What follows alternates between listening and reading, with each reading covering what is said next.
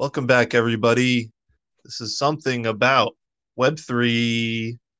I'm your host, Dan. I'm here with Kazuaki. Hello, hello.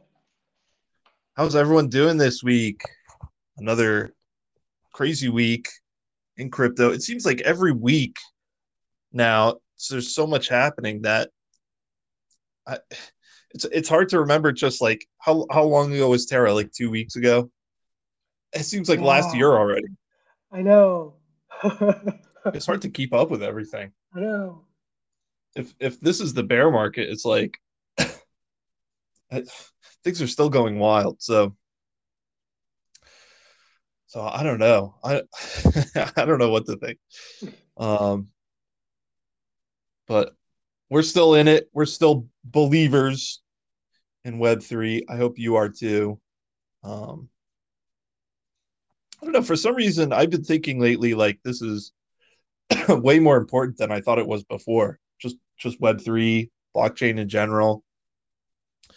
I've been reading a lot of science fiction lately, and um, you know, if you ever read some science fiction that takes place over a long period of time, there's always like all these advances in technology within civilization, space elevators, and nuclear fusion, and uh, harnessing the sun, and and all this stuff. And I'm like, how come they never talk about blockchain? I feel like blockchain needs to be in more science fiction stuff.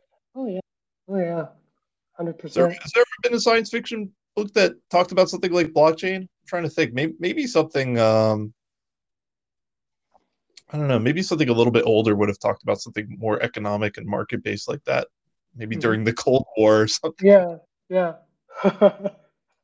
If anyone if anyone uh, has any recommendations for any kind of um hyper capitalist science fiction, let me know. I'd love to check it out.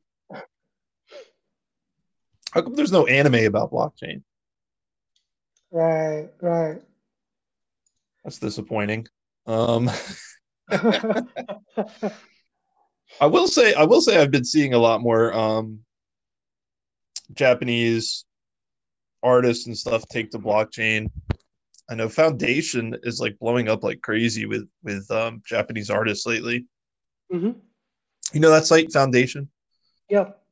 Yeah, which I think is great. Um and uh, I've even I even saw one of my favorite Japanese NFT artists Onigiri Man did a hmm collaboration with with Goblin Town. Oh wow. Yeah, isn't that cool? Did we talk about Goblin Town like last week? We must have, yeah, I think we talked about it because I mentioned that Yeah. Twitter space where they were just making noises and stuff. Yeah. Yeah. yeah. Goblin Town's still going strong. Uh, Nice. I, I I was almost tempted to spend my optimism airdrop on a Goblin Town NFT, but I was took another look at the art and I was like, I can't do it. Like the art Yeah. doesn't, I can't vibe with it, and for some reason, I can't I can't buy an NFT if I don't like the art. Mm. I probably should though because I have this problem with NFTs where I, I buy the NFT because I like the art and then I don't want to sell it because I like it too much, you know? Yeah. Yeah. So I really I've sold very few NFTs. I just keep buying them. Uh it's not good. It's not good. Uh, I did I did buy a NFT called Soccer Park recently and staked it on NFTX though. Oh. And uh, my NFTX stake period ended because there's like a lockup period. Yeah. So now I own 1.1 Soccer Park tokens. Hmm. Um, so I could redeem it for for one and then have 0.1 left over, which is pretty cool. But um, someone bought the one that I put in the pool, so I don't have Mm. it anymore. Sad.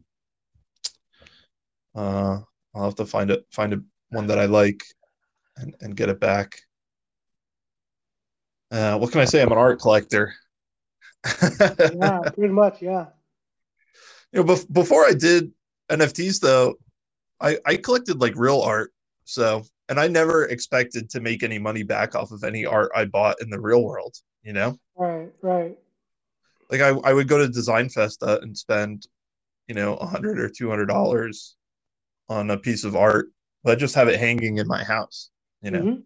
I never Yeah. thought like, oh, I'm gonna resell this someday. So, Yeah. so that's my attitude towards NFTs. It's it's NFTs is is it's uh, such a liquid market compared to the regular art world. It's really crazy to think about.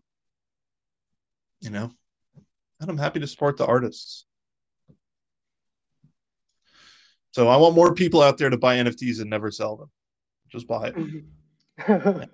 Someday I'll post a link. I, I set up one of those like virtual art galleries. So I, I'm gonna post a link. oh, nice. Yeah, yeah. Anyway, so this week, you know, if you are um, a good person and you support open source via Gitcoin grants, which you all should, um, you probably received the Optimism airdrop. And um, I don't know, Kazuaki, do you want to give folks, if they're unaware, what is Optimism? You know, what and what is the what is the airdrop all about? Uh, to be honest, like I, I didn't really catch up, but uh, Optimism is for layer two solution uh, for scalability Yeah. Ethereum. And yeah, that's pretty much I know. It's an optimistic roll-up tech, Yeah, right? optimistic. Uh, yep. Yeah. Um, and and basically that means that it's um and this is you're more the cryptographer than I am. So this is a very this is a very naive explanation, but it's at least my understanding that it's um not using say any any advanced cryptography in terms of shielding or um, combining the transactions on a layer two, like some upcoming la- layer twos are ZK Sync Mhm. 2.0 and things like that, which uh, I'm looking forward to a lot. But it basically uses a series of time locked um, bridges and pays for layer one security by combining transactions under a Merkle tree and committing those proofs to the main chain. Is that a terrible explanation, but a simple explanation of, of what optimism and optimistic rollups are? No, that's a great explanation, I guess. Okay, cool. Yeah, That's at least my understanding of it.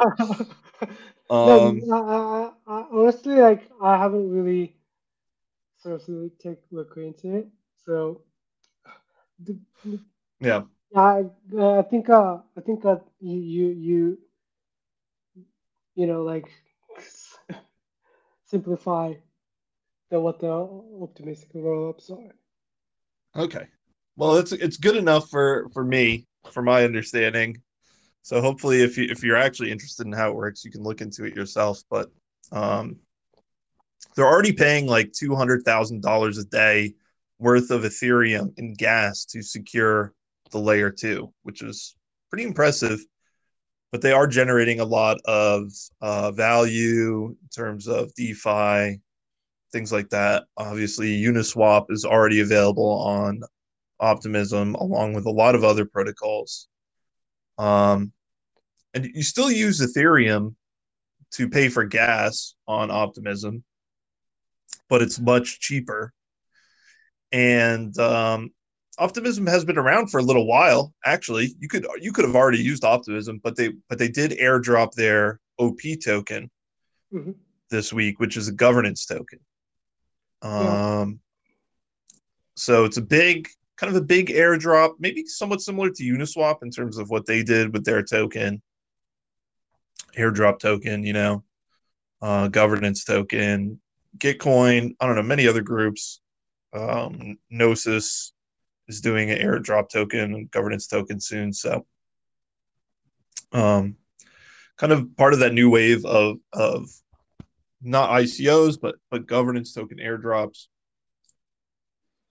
So if you donated to Gitcoin grants, that made you eligible. I don't know, Kazuaki, you did you did you claim an airdrop for Optimism? Yep, I did. I did it yesterday. Nice. Yeah. Oh, nice, nice.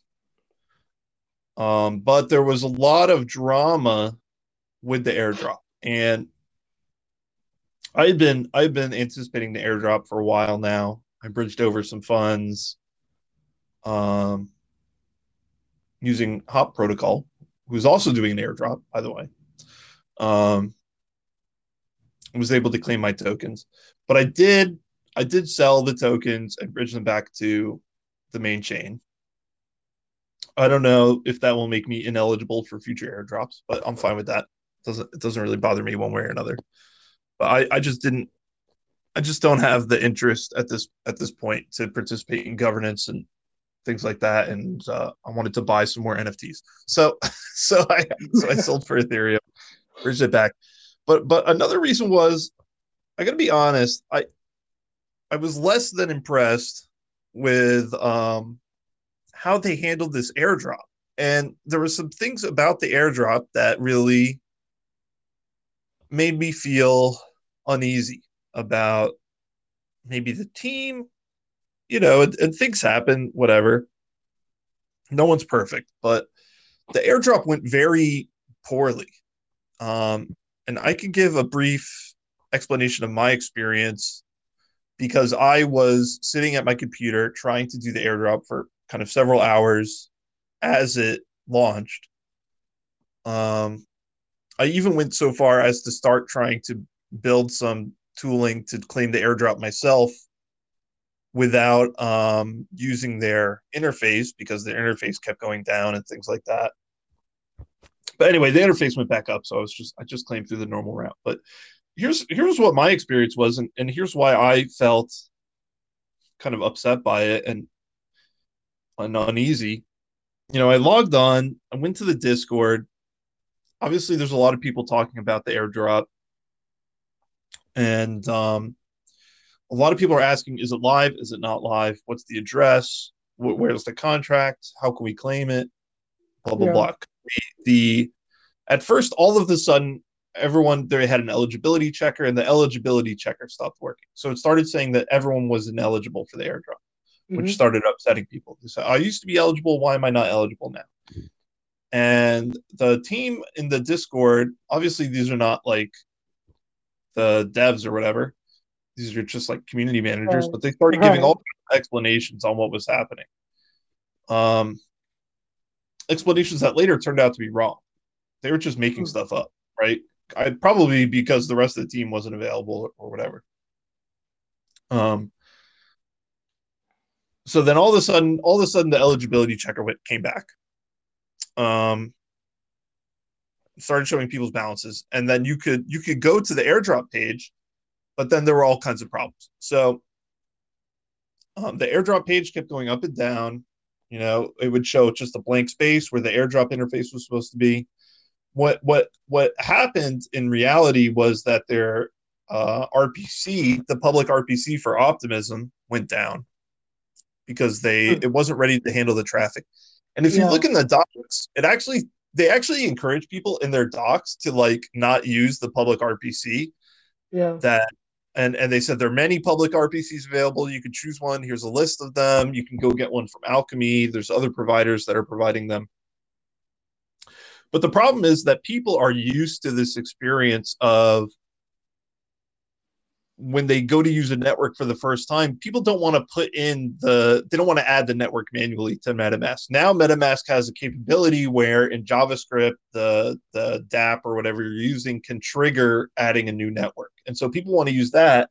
And everyone was using that same snippet of code for Optimism, which was add the main Optimism RPC, the one that was going down at this time. So that was a big problem. So people were trying to switch RPCs and get get create custom RPCs with Alchemy and things like that. Um, and so that would work for some people, and it wasn't working for other people. And and and the the staff on Discord was not was not being super helpful in terms of um, saying what the problem was. They didn't want to disclose, I think, or they didn't know that the RPC was down. So there's the first issue then people start posting like the contract address saying here's the contract and you can see all these people are claiming already and everyone's mm. asking how are they claiming and all this stuff there was a proof that you needed to submit um, that you could get from an Optimism centralized backend server through their API. And um, so people started posting that and explaining here's how you call the contract directly. You got to paste this in here, paste this over here. Um, there were like people linking to Chinese language Twitter posts explaining how to do it because anything in English yet. Um, and and the mods in the Discord are trying to tell people to just wait. But meanwhile, mm. the um, the the secondary markets are already live because people are already able to claim, and so people are already setting up LPs on Uniswap and stuff. Yeah. Now, Kazuaki, you found a Twitter thread from a Japanese user talking about kind of the market action at this time. What yeah. what was going on here? Well, like he was pointing out uh, that um, there might be Optimism Insider mm. transactions right after. Well, actually, before the uh, the airdrop, he was saying um, the first uh, official tweet from Optimism say like uh, which actually he, they say like sup nerds. That yeah. was the us of the optimism. And then yeah. four minutes after, there's the first uh, airdrop transaction happened. Okay. Bef- so that was like before original airdrop um, announcements. They haven't announced that the airdrop has happened yet. Right. Right. Yeah. And um, yeah, and then like after the first transaction happened, the claiming transaction happened, um, you know, like all, all the, the claiming transaction came through like every second, and then yeah. the price went up, and then gradually the all the LLP token price went down.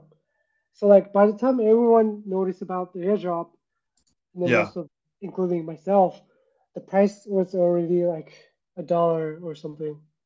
Yeah, yeah. I mean, at one point it was I think like fourteen dollars. Yeah, um, yeah. But I mean, I don't know who set up that pool. You know, I, yeah. as far as I know, the Optimism team said they didn't contribute any liquidity to the Uniswap pool. Mm-hmm. At fourteen dollar price, that could have been someone getting 500 OP tokens and combining that with um you know one ETH or whatever, yeah. and just drawing up the pool, right? Mm-hmm. And just so there's some liquidity in there because whoever creates the pool gets to set the initial price, right? Right, right, right. So, so I mean, without without seeing the volume, it's really hard to tell like how much value is actually transacted. True, yeah. yeah. You know, the fourteen dollar price is not realistic. There's no liquidity. Mm-hmm. it's kind of meaningless, right? Yeah. Um. And and then as far as I know, the the OP team has not claimed any of their tokens. Their tokens, I think, are locked for a year. Oh, okay, cool. According to their docs. Yeah. So, um, are there VCs and stuff involved? Probably. I don't know you know, who yeah. knows? Yeah. You know, this person's saying there might be an insider. That doesn't necessarily mean the team. It could mean a VC, could mean friends. Um, but to mm-hmm. me, I mean, I think the fourteen dollar price is like, I don't know. There's no volume, so who cares? Mm-hmm. You know. Right, and it's like they did a really great job, great job on the Sybil attack resistance. That's true. Yeah, that is true. Um, so so in terms of the Sybil attack resistance, they did hype up their community a lot in terms of finding finding Sybil attackers for the airdrop. Mm-hmm. attacker meaning people who are just generating all these different addresses and meeting the minimum requirements so that they can get mm-hmm. a piece of the air. Um, and they they were saying, "Don't worry, all these mints are just Sibblers, and we're we're trying to figure out who they are, and, and we're we're, we're going to catch them by doing this." And so that was one explanation from the team mm-hmm. uh, at least from the Discord moderators, on what was happening. That this was some sort of honeypot that they were catch Sibblers at the last minute, and so don't mint yet, or else you'll be caught as a Sybil attacker and, and all this yeah. stuff. some, some real damage control from some Discord moderators who really didn't know what else to say, you know. So I think that's mm-hmm. quite bad. Um, but anyway, over time, you know, the airdrop page went up and down, but then it finally started working, uh, and and people were able to sell. But the thing that disturbed me the most was, you know, they're they're going to be putting out a big um, retrospective on the incident, you know, kind of an incident report style thing. Um, but they they they said during their testing, like the site, the airdrop claim accidentally went live. But then why did they tweet sup nerds? You know, like yeah, yeah, yeah. They they should they should have announced like some kind of like official. Yeah, the official announcement happened for hours.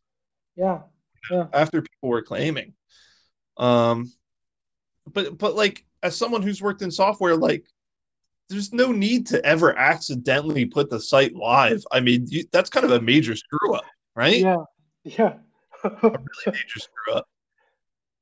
And then, of course, Ethereum being the dark forest that it is, if you put a contract live, people are going to see that. Oh yeah, definitely. You know, you can't just put a contract live and expect no one to find out. Mm-hmm. Everyone's going to find out, no matter what it is. And so that's why usually with these type of things, airdrops, NFT drops, whatever, the contract is pausable you know? And so they they they they deploy the contract but it's in a paused state so that no one can interact with the contract in a meaningful way until mm-hmm. they the unpause transaction and and allow people to mint or claim airdrops or whatever. But the optimism token didn't have this. Uh, uh, like why? I mean it's such a standard thing. It's a governance token. Yeah. Wouldn't you have a governance token be pausable? We've seen what happened with other governance token attacks in the past. I think governance token attacks are like fairly well known and pausing a, t- a governance token that's under attack via flash loan or, or whatever is like a very simple line of defense, you know? Are they just decentralization decentralization maximalists? I don't think so because if you know if you understand how optimism works, it's somewhat centralized compared mm-hmm. to Ethereum, which is yeah. uh, like L2s in general are trading off some centralization, right? So mm-hmm. so I don't understand that either. Why not have it be pausable? Someone yeah. surely mentioned that. So so I'm looking forward to hearing the official. They haven't released, as far as I know, the official um incident report mm-hmm. on on the launch. So I guess we'll wait for that to give kind of our full feelings on it. But uh, considering all of that, considering kind of this this miscommunication and mis- misdirection, dare I say misinformation from the Discord moderators during the airdrop, it just kind of turned me off from optimism. And I've been thinking a lot lately about alt L1s and L2s, and I'm like, I don't know if you really need this is a this is a controversial take. And and I don't honestly I don't know how I feel about it. But do we really need L2s? You know, like what's wrong with what's wrong with alternate L1s? It's True, yeah. Like if you're gonna if you're gonna sacrifice decentralization and stuff, like there's a lot of interesting alt L1 designs you can go with. Um, and with bridges and, and all this stuff, like just get your asset, whatever it is that you're interested in, or your or your, you know, just think of it as capital. Your USDC, your tether, they're on every chain now, you know? Yeah. It's on every yeah. chain. L2 or L1. So like go over to AVAX, go over to Fantom, go over to Cosmos, Polkadot, whatever. Like there's so many options out there. These rollups, are we is this overcomplicated? What what is the point here? You know? As long as it's EVM compatible. Yeah. Um and uh, you know, I'll just mention real quick ZK Sync coming out with the ZK EVM. I think that is something that is interesting because it's quite the uh it's not just a scaling solution at that point, mm-hmm. you know. yeah Something new happening there. So I'm looking forward to that. But but other than that, I mean, it's all healthy to have the competition in the marketplace. but for me, I don't really see the value proposition in optimism. I don't know. I mean, it's just another tool, but I don't think it's it's necessarily anything revolutionary. Um, and uh, as I said before, the OP is just a governance token. Now, here's something interesting about the governance token, and then we can we can talk about other stuff. But one of the first governance votes, the discussions that's happening for OP is to use OP as a gas token. Yeah, I saw that Twitter. Vitalik, Vitalik was pretty uh, excited about that. Oh, he is. He he yeah, supports yeah. that. Yeah, because he, he's like he's kind of like anti-governance token. Yes, that's true. Yeah, that's true. Governance tokens really haven't worked out yet. I don't think anyone yeah. could give an example of a successful governance token. That's true. And um, gas tokens are very much a thing. Mm-hmm. You know, yeah. I think the way Optimism is set up, it could they could easily switch over the validator network to use OP as a, as the token. Yeah. Um, gas tokens in general, this is something we should talk about in the future because mm-hmm. um, the use of gas tokens on like Binance Smart Chain is huge now, mm. which is really cool uh, for MEV reasons and other things. Yeah. People gas tokens. It's a lot easier mm-hmm. than using using Ether. So, um, but anyway, obviously the holders, and I think the person who first proposed this in their governance discussion wasn't thinking technically, wasn't thinking uh, Vitalik likes this. He's just thinking, here's a good way to the OP bags. Let's yeah, switch yeah. the gas from Ethereum to OP. Uh, I think it's great. I think it's great. And yeah, here's a right. case of true governance because I have no doubt in my mind that if it gets to a vote, everyone's going to vote yes to to uh, use it as a, as a gas token. And any delegate who votes against it, people are going to withdraw their support. So, so uh. I, th- I honestly I think they don't. The the optimism team 100% does not want to do that because I think it will change probably in their legal team's mind oh, what yeah. the heck they're doing here. Yeah, the government yeah, yeah. you're kind of changing it to an ICO at that point, you know. So right, right. It turned to the utility tokens, right? Exactly, exactly. And um, Ethereum got away with it because they were the first to do it, you know. Mm. But um, you know they want exchange listings and things like that i guess they're already on coinbase and everything the op token so yeah. um but if you if you have a of a utility token coinbase and, and other groups probably do not you mm. need to hmm. pressure them a lot to, to be on their platform um because they're very afraid of, of getting in trouble right and i'm sure there's a lot of stuff you need to do set up business in new york city and, and all kinds of stuff in order to satisfy the exchange's requirements. So, so anyway, Optimism is out. Go give it a try if you haven't already. Um, but it, you know, it was kind of a mess at first. So, so yeah, that was my initial experience with it, which wasn't wasn't a super pleasant one, unfortunately. How did your airdrop claim go? Was it smooth? It was a pretty smooth. okay, yeah. good. Mine was not. anyway, in in, in uh, lighter news, everyone's favorite meme song, "Crypto Boy." Oh yeah. Uh, NFT, which I don't really understand because the song is kind of anti-crypto, but then somehow became a crypto Twitter anthem, kind of in the same way that the crypto um, crypto land island project became yeah, a meme. Yeah. what are your thoughts about this? What What do you think of the song? Uh, what song? Uh, um, I'm not gonna say anything, but uh, but the, the like, way, like Skater Boy. That's what it reminded me of. Yeah, right? yeah, yeah.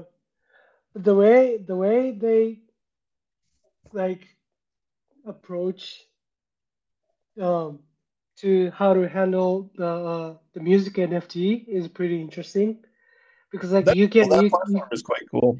Yeah, like you you can add like metadata for the NFT. I mean, like messages to the NFT, so that like Mm. um, you can see the message when you when you play the song, which is quite interesting. And also, uh, Sound.xyz platform is Mhm. also funded by A16Z. Of course. Yeah. so yeah, that that I, I feel like this is a like new wave of the music NFT kind of. and mean, I'm really glad like they got uh, like people's attentions. So yeah. yeah, Raising like $150,000. that's a quite a lot. Yeah. Yeah. Yeah. Because as far as I know, is an unknown artist who was like a TikTok kind Mm-hmm. of musician, created this song. I think they had this person perform at the Gary V NFT conference Mhm. as well, which is which is Yeah. pretty. but it is it is somewhat of an anti-crypto song. Um, yeah. uh, but I saw so many people on crypto Twitter saying, "Oh, this slaps. This is great." Maybe I just didn't get it. Is it supposed to be ironic? I didn't think it was. But um, crypto Twitter, I think, has this tendency where if someone does something anti-crypto, everyone on crypto Twitter just like swarms it with like affection and praise, and then that Yeah. that person who the anti-crypto whatever meme or or something becomes pro-crypto Right. Right. because the support for the community. yeah. Uh, yeah. like I saw a similar thing that happened with that artist who did the pixel art saying like, oh, you know, I'm gonna do an NFT. I can't afford health insurance, and you know, I have so many fans on Twitter, but I only make like ten thousand dollars a year. And then they sold their first NFT for like hundreds of thousands of dollars. Um, but they were like, "Don't hate me. Like, if you disagree with NFTs, I don't care." Blah blah blah. but I think this person was like, you know, I don't know if they were anti NFT, but they were very skeptical about NFTs Mhm. before they launched their first NFT. Um, and and then obviously the community just like supported the hell out of this person. So you love to see that for sure. Is these independent Mm. artists getting supported? And crypto Twitter kind of has this chip on its shoulder where it says, "Oh, you're gonna you're gonna like, you know, make fun of crypto or or or whatever as an outsider like." We're gonna kill you with kindness and and bid your bid your project up to the moon and support it like crazy and create all these derivatives and memes and you're gonna feel the love and and you're gonna become one of us. So I think that's always really funny. Yep. So good for crypto Twitter. hmm Um, and yeah, check out that Sound XYZ page. I mean, it's quite cool. Music NFTs is something that hasn't really been brought into the mainstream yet, but I think eventually will happen. Uh, Kanye also, I don't know if you saw this, but there's some rumors about Kanye doing an NFT drop. He said publicly, he said some note that he's not, quote unquote, he's not doing a fucking NFT, but also Yeah. his legal team seemed to have gone around and done a bunch of trademarks for a Kanye West NFT series. So, Huh. Interesting. yeah, yeah. So, I, so I honestly I don't know what's going on there. Um, but it's a good way to start off the marketing. So, yeah. Yeah. Yeah. Huh. yeah, maybe on the negative side, there's been a lot of controversy around the stake.com crypto gambling site. Have you heard of this? Have you checked this out at all? No. No. What's about it? Stake.com is the ultimate evolution of Satoshi Dice, basically. You remember Yeah. Satoshi Dice? Satoshi Dice is probably still around. I don't know, but it was one of the very first like kind of Bitcoin dApps Uh-huh. um, where you could play a very simple gambling game game gambling game of dice using Bitcoin. Mm. Uh, people people got addicted to it and things like that, but you know whatever. It's a dice game. Yeah. Stake.com supports all these different cryptocurrencies, and they have crazy slot machines. Like these slot machines have better graphics than the ones you see in Las Vegas. Um, they got all kinds of crazy gambling. They have live gambling, blackjack, poker, with like a live dealer. And so all these Twitch streamers started streaming themselves playing these these games and they're gambling millions of dollars. And so stake.com started sponsoring streamers um to, to the tunes of millions of dollars a month because the site is making so much money. Mm. They even just did a live stream with Drake. Drake was playing roulette and I think some other games. And Drake, over the course of a stream of a couple hours, lost $10 million playing roulette. Oh, Um, but it's one of the most popular categories on Twitch right now. And so that's kind of a problem because Twitch has a very young fan base. And yeah. in general, culturally, people don't want to expose young kids to gambling, right? Mm. Gambling's kind of a sin, at least in Western culture. It's considered a bad thing. It's not considered necessarily evil, but it's it's it's one of those things like alcohol Right. where you, you could get addicted to it. Some type of people get addicted to it. It can ruin your life. Some people can do it responsibly, but it's just one of those things that can be very addictive. It can be very dangerous. And so you don't want to expose kids to things like that. Is it kind of like that in Japan as well? Do people want to kid, keep kids away from like uh, pachinko parlors and stuff? Oh yeah. Yeah. It's the same Yeah. thing. Same thing, right? So Mhm. so you know stake.com sponsoring all these twitch streamers finally a big twitch streamer um and youtuber this guy ludwig i think that's his name um came out with this kind of criticism video uh explaining what's going on and um the problem is in my mind that what gambling is whatever. I don't i don't necessarily feel one way or the other. I've gambled. I've gone to las vegas. I've lost hundreds of dollars you know whatever. I don't really it, it doesn't I'm, I'm not really addicted to it. Like it doesn't i don't really have whatever that genetic predisposition is. But um it's it's people are associating it with crypto and they're saying that this is just another example of crypto supporting something evil. You know what i mean Yeah. people are already criticizing crypto a lot for NFTs and things like crypto land and whatever others. People are running scams constantly, right? Mhm. Um, and all kinds of scam coins and NFTs and, and rug pulls. And so this is just another thing for people who who are outside of crypto to criticize crypto as a whole for is that this it's it's encouraging young children to gamble. Great, right? yeah. crypto i don't i don't think in the past has had had you know it's had a lot of criticisms but no one's really saying that it's ruining the lives of children but now you could you could legitimately say that crypto is, Yeah. is contributing to the downfall of, of society and and, and causing kids to want to gamble if you haven't checked out these streams though you have to check them out because they are pretty funny because you watch these guys okay. Yeah. Years and like get all depressed. And then I saw one where this guy was like, he hit like uh he's just playing slot machine and he hit for two million dollars in one pull, right? Wow. Two million dollars. And so he's all excited. He's he's screaming, he's yelling, he's so happy. And so his friend who's with him on Discord asks, All right, how much are you up now? He says, No, I'm still down millions of dollars. Cool. Just in that day, even though he hit the two million dollars, he had already lost like four million dollars that day. That's Crazy, right?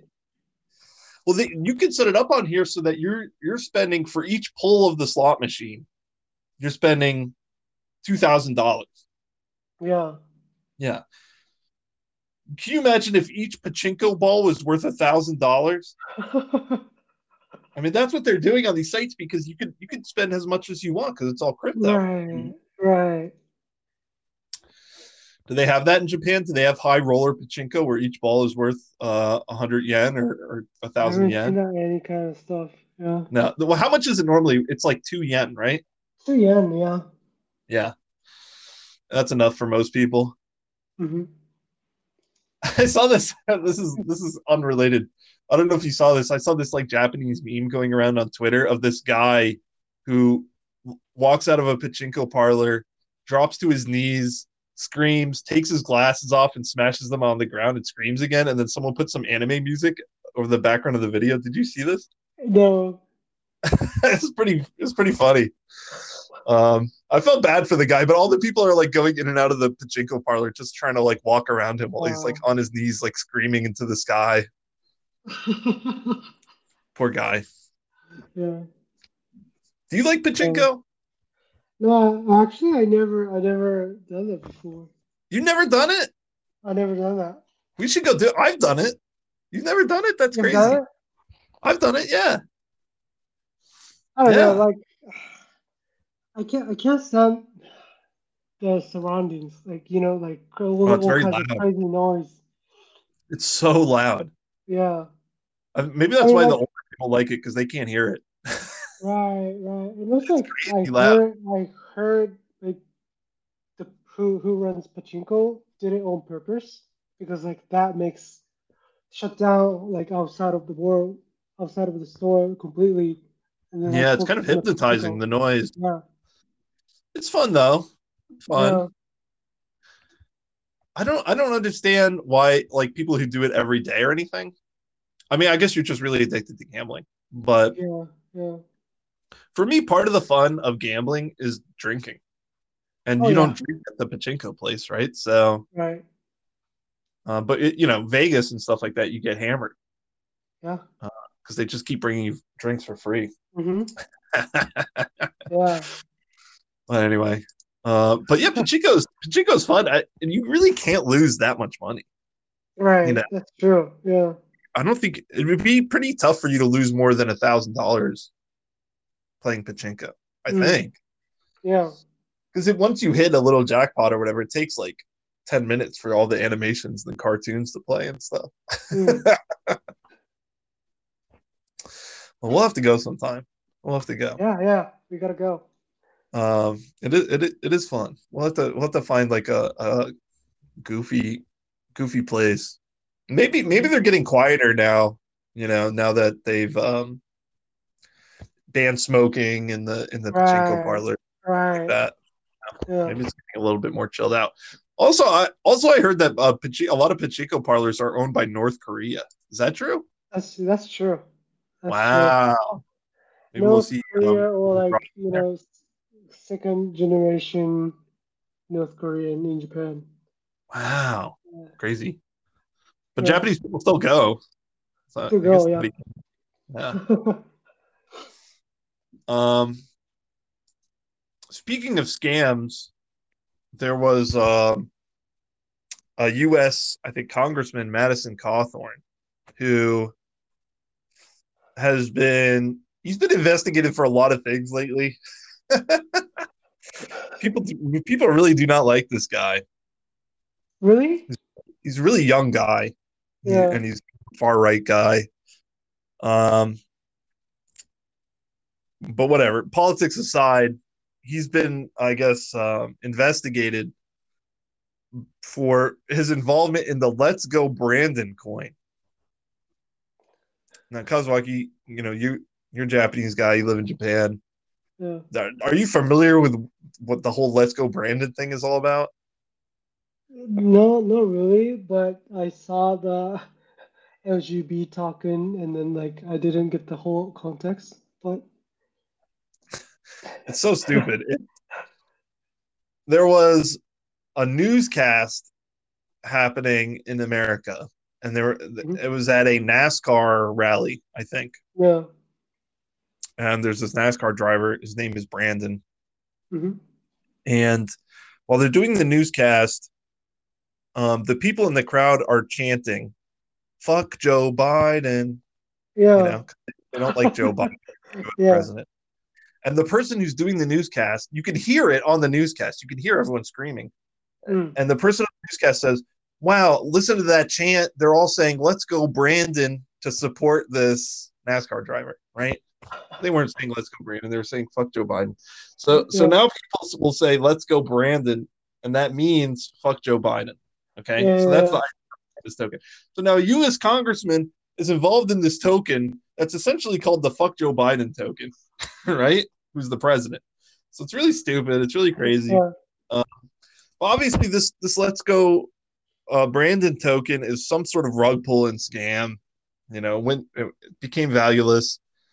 This guy has some very suspicious trades in terms of timing, being an insider, and whatever. So stupid. I don't understand why we should just act like every other congressman and and do insider trading on the stock market. Doing it in yeah. crypto is stupid because you could trace it all. every other person in U.S. politics just does yeah. the stock. Yeah. I mean, usually a, a congressman in the U.S. will make, I don't know, a hundred fifty thousand dollars a year. Of course, they're all worth, you know, tens of millions of dollars mm-hmm. from their stock trading. I guess they're all really good stock traders, right? I mean, uh, that's very lucky that, all, that they all do so well in the stock yeah. market. But I'm sure it has nothing to do with any kind of inside information they have. But yeah, this guy, I mean, crypto is not a good place to do insider trading because you could you could trace it. I don't know if you saw it. This is somewhat related. The OpenSea guy got investigated in the U.S. by the FBI. Right, right, yeah, yeah, yeah. Doing insider that. trading on NFTs that he knew were about to be featured on the front page of OpenSea. So um, but it was easy to trace because he just used his own wallet and things like that. And mm-hmm. I guess is arrested now by the FBI for allegedly doing this. I'll say allegedly. I don't, I don't know the full details, but so stupid. People, I mean, this really goes to show as these things start to pile up, con, you know, congressional investigation, FBI. Um, it's harder to do fraud in crypto than it is to do outside of crypto in the traditional banking system. Yeah. Actually harder to do. And and people always talk about, oh, there's so much fraud in crypto and, and whatever. It's traceable. You can go back and look. And the reality, I think, of the situation is that the government agencies that are charged with protecting people from fraud, they're not ready to be doing things on the blockchain. They need more training. They need more education. Um, and they they need to have better direction from their oversight agencies and and their funders and and Congress and everything to to target this stuff. But it's actually easier to target than um, than traditional Ponzi schemes. So anyway, here's my rant about that. I, I hate it when people say, "Oh, all, all that ever happens on crypto is fraud." It's like all that ever happens in the world is fraud. Oh in yeah, crypto it's actually easier to deal with. Mm-hmm. And speaking of fraud, remote work is it a fraud, or are the companies that can't support it frauds? That's my. um, Elon Musk came out with a memo this week for all Tesla employees. You've got to be in the office 40 hours a week. The factory workers are there. Why aren't you there? no more remote work. And uh, so that's got people talking. What do you think about this? Um, I mean, it, it really depends on um, like what product are you working on. Like for, mm. for us, like like a software engineer, we can totally yeah. do remote work, but let's say like hardware workers, like cars or rocket science and Oh, because of yeah. stuff like you, you can't really do remote work at all. Some somebody somebody gotta has to be at the factory, right? That's true. But but in a lot of ways, I mean, software like isn't isn't everyone kind of a software engineer now? Aren't the scientists also software engineers? Aren't right, the factory right. also software mm-hmm. engineers? I mean, the robots putting the car together, right? Oh yeah. So like, it doesn't necessarily be everyone has to be at the office. Yeah. Me personally, I feel because most most people's jobs now are related to software computing in some way. Mm-hmm. Um, if a company disallows remote work, yeah, one of two things are happening. One is the workers aren't trained to do remote work, and I think doing remote work is a special skill that you need to have. Mm-hmm. Um, and some people are naturally good at it, and some people aren't. And those people, I think, need need training and education because it's not easy. Yeah. Um, the other thing is that the company, the company has hired a lot of bullshit people who don't know what they're doing, and, and are just pretending to work. And obviously, pretending to work is a lot easier to do in a remote setting. And um, you don't have effective managers and you don't have effective processes to manage your people and monitor output. And and it sounds to me like maybe that's what's happening at Tesla, that they just don't know what's happening. Or right. Yahoo. Yahoo used to be a massive company, and they had a lot of remote workers. And hmm. I think a lot of those remote workers weren't actually working. And and that was when Yahoo was worth billions of dollars. So so anyway, remote work, I'm I'm hugely in favor of it. I think if your company can't support it, you either got to be like baking donuts, like there has to be some reason where why you, you can't be doing remote, or you just don't have mm-hmm. the right workforce in place. So you need to you need to figure that part Yeah. out. Also, companies often are putting in huge amounts of money in terms of um, commercial real estate, and so Mhm. that the value of that is going down if people are remote working, and so uh, kind of in, in some companies' best interest that own a lot of real estate to, to get people back in the offices. Mhm. And so there's some some perverse incentives there. But um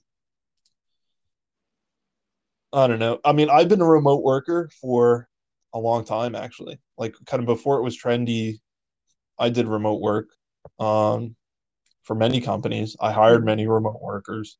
Yeah. Um so I've been doing it for a long time and I'm, I'm very much used to it and I, I understand like kind of the difference there. And so I'm very much in favor of it. But I, I have seen situations where I had to fire people because they were pretending to work. It does happen. It Mm. does happen. Yeah. Japan's definitely a place where remote work is a new thing, to say the least. Obviously, the pandemic accelerated that. What do, what do you think the the response will be in Japan? Uh, I see a lot of companies are asking people to go back to the office here.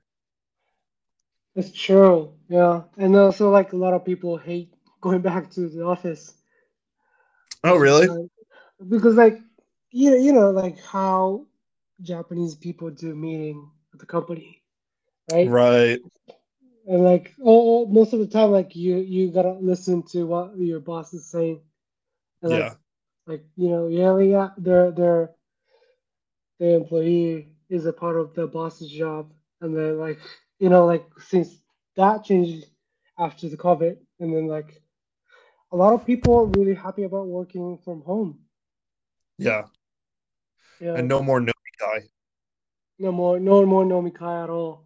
Yeah. So like, you know, like it seems the, like a lot of people. after work with your boss, right? Yeah, yeah. So it seems like a lot of people having a really good like work-life balance after after people moving to remote work. Yeah. But, yeah, Yeah. Well, hopefully, um, you know, I'm I'm in favor of it. I think it's gonna it's gonna be a big differentiator in the future in terms of being able to hire people. Yeah, Um, hire people for cheaper. It's a big perk. So, and and and people who are good employees, um, good workers, smart people, they do well in remote work, and people hmm who who aren't tend to do bad. So it's just going to be a big advantage for the companies that support it. And uh, and I'm sad to see Elon come out against it. I don't know, But whatever. right? He, he also could interesting. So who knows? Yeah, yeah, yeah. Like I, I saw on Twitter, say, someone say like, "What's the point of like you know going back to the office?" And like someone replied to this thread, say like, "Oh, he can't have an affair within the company if you work from home." Yeah. that was kind of funny. Yeah. And I, th- I think a lot of, lot of Japanese like executives feel that kind of way too. Like they, Mm, they, they want to have an affair within the company. yeah. Yeah. Yeah. Well, what are you gonna do? I'm not going back. I'm Me not neither. going back. Me neither. Yeah. Yeah, I, Right, I'm Phil. I'm a yeah I'm an information guy. That's right. Yeah, We're digital natives. yeah. We're we're infused with network spirituality. We're like Serial Experiments Lain, connected directly, interfacing divinely, whatever. yeah. Um anyway. All right, folks. Well, this has been another episode about something about Web3. Let us know what you think. Send us a message on Twitter or something. but we don't have a show Twitter. You just have to DM us directly. Yep. Um, Twitter is in the show notes, as always, in the description of this, wherever you're listening to this on YouTube or whatever. Should check the YouTube comments. I don't know if anyone's commenting. Um, yeah, we're on YouTube, we're on Spotify, we're on Apple, we're on Google, we're on Plorple. I don't know what that is, but we're probably on it. We're on everything. So, so thank you, thank you for support, thank you for listening. Um, and uh, we'll see you next week. Hopefully, the markets don't explode before then, but if they do, it'll be an interesting episode. All right. Bye, everybody. Bye bye.